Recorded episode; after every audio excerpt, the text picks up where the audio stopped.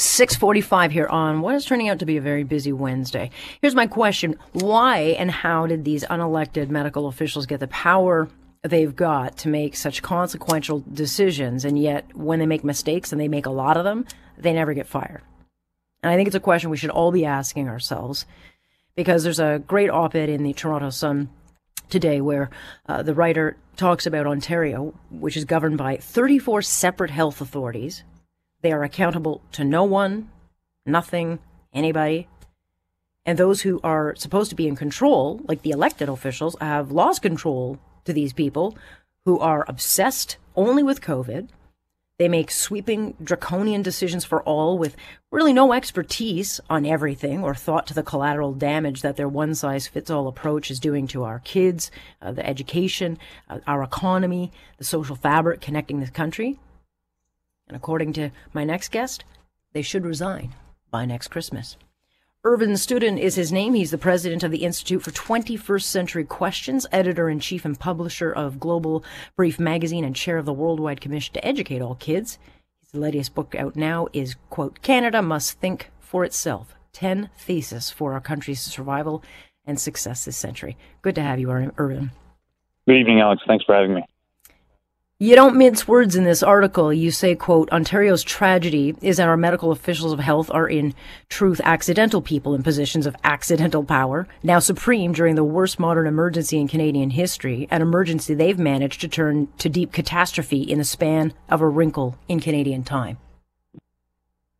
That's right. They, they are accidental people, and I mean it with the greatest respect. It's not their fault that they're in a position of accidental authority during this historic emergency, except that they're obviously not up for the job. And I think nobody's up for the job of managing the power that they wield across systems mm-hmm. so vast uh, that that obviously uh, excel their their authority. Way too way too vast an area to cover just through the COVID lens or through the vaccine lens or through health authority alone. Yeah, I mean these are appointed positions. Um, you don't have to be a doctor to get one. Um, and, and they're very highly paid positions in the three hundred and three hundred and forty thousand dollar range, so they're a very cushy gig.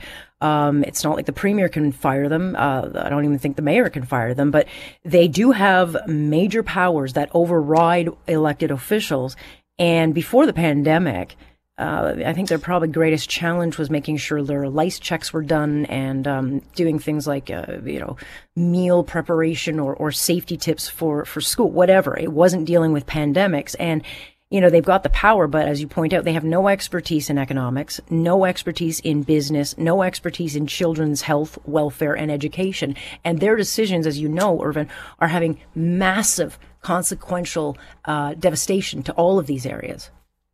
That's that's exactly right. So uh, about a year and a half ago, we would have been hard pressed to know who who these people are.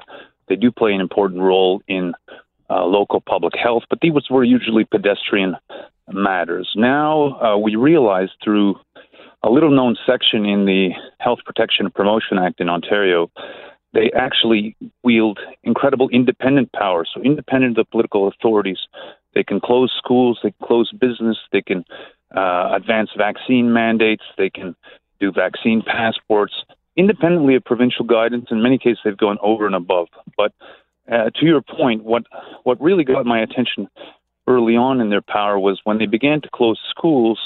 Uh, mm-hmm. One was wondering who was closing the schools and what expertise did they have to understand the vast systems they were closing.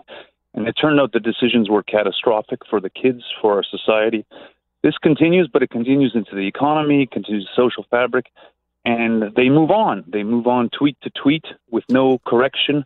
And in a democratic system, you need corrective mechanisms. But if no one knows who these people are and they're not inclined to respond to correction, then we have catastrophe. And that is where we are. Yeah, I mean, uh, just uh, pointing to today's late headline where the uh, medical officer of health uh, for the province has uh, reversed course uh, for businesses and, and weddings, banquet halls, large gathering groups. They, just yesterday, they said they were not going to change course on reopening, and now, of course, they are leaving businesses completely high and dry at a season where they probably just bought all their supplies ready to open. Um, but as you hear daily and have, uh, just like me for the last 19 months, you got the mayors and the premiers all leaving the decision making to the experts. They call them the experts, but the only thing they care about is COVID. We're not even talking about other issues. It's it's That's it's right. replaced everything. That's all right. Um, in in my view, humbly, COVID is probably the tenth or fifteenth biggest problem in our province and our country now. It is in the headlines, but it is far smaller than the other catastrophes that have resulted through the response and through the lack of correction. So education is mm-hmm. the biggest catastrophe. The economy is a, a total catastrophe. The social fabric. There's a general zombification. There's the energy, de- de-energization of, of, of the country. There are institutional challenges. Try to get proper health care outside of COVID, very, very difficult, and so on. And we keep doubling down on the COVID variable. We're extremely vaccinated as a, as a population. We need to move to other systems. We need to have a much more balanced approach. And the problem with these medical health advisors is that they live online, they live for the mm-hmm. COVID counts, and they're responding to that online discipline. And therefore, we'll be in an endless cycle unless we break that. So I call for their resignation. It is literal and metaphorical alike because they have mm-hmm. to be reined in, they have to be more humble. In many cases, they do need to resign because we are talking to, in, in some cases, to, to about things that approach policy crimes. Yeah, I mean, uh, you know, in some cases, I would suggest that some um, can't are addicted to their new celebrity. Uh, they they they get they are in a new role. Uh, they're getting attention they didn't get, and maybe they they like that. Um, but the other thing you talk about, and I think it's going to become a bigger conversation, um, is the fact that uh, you know we're not even allowed to talk about it, but is this push uh, to rush shots and vaccines into kids.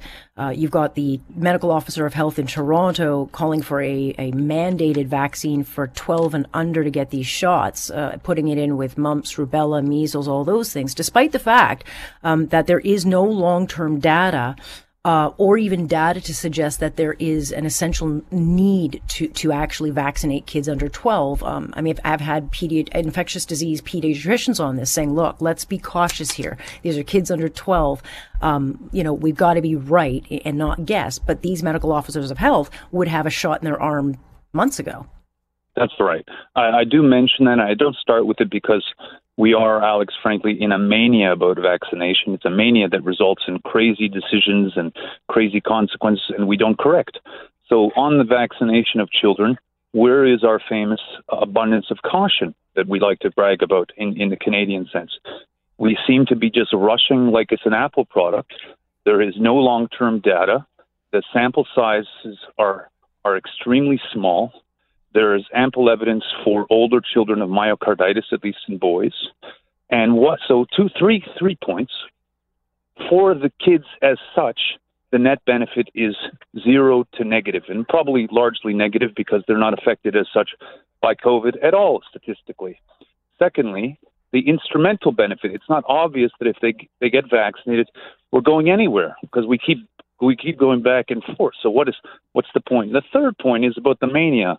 I'm extremely concerned that uh, a vast children's vaccination campaign will largely start to condition schooling on vaccination, sport on vaccination, restaurants on vaccination for kids. The same stuff we're doing with older people and, and teenagers, we're going to bring it down to the kids. And even though we start gently, it's going to be a manic, absurd result. So I'm against that. I'm for caution, and I'm for a broader view of our society. There are many other things going on, especially with the kids, than COVID. Yeah, and, to the anti-vaxxers uh, thinking that I'm anti-vax, I am not, and so that is not the message here. It's the bottom line is when we make these big decisions, let's make data-based decisions because that's what we're told the experts are doing. Um, you're calling for the resignation. I don't think that's going to happen, but it is something that people should consider: is who's making the decisions and who's giving them that power, and that is. I do think that some of them should resign for sure. Some of the comments that have been made have been quite, uh, frankly, hostile to public policy and arrogant in an extremely provincial way. The chief medical health officer of York York uh, region told children who were unable to access sport that they could find activity elsewhere. That means he wanted them to become uh, dog walkers or something in the, in the in their physical prime. The zombification of education in Toronto, the betrayal of children by removing extracurriculars even after they're vaccinated is an affront to children. It's an affront to what we understood to be a beautiful childhood in Toronto in particular and, and Ontario in general. So they should resign. If the chief medical health officer of Ontario is not extremely humble, that is 10 times more humble than today, and if he does not understand that there are many other things happening than COVID in education, in business, in the social fabric, he too should resign because he is not an expert in these areas in which he's insinuating himself. Conversation that'll continue, but I thank you so much for having it with me today, Irvin. Real pleasure. Thanks. Irvin Studin is his name. The book is called Canada Must Think for Itself 10 Theses for Our Country's Survival and Success This Century. I'm Alex Pierson here on Point. This is Global News Radio.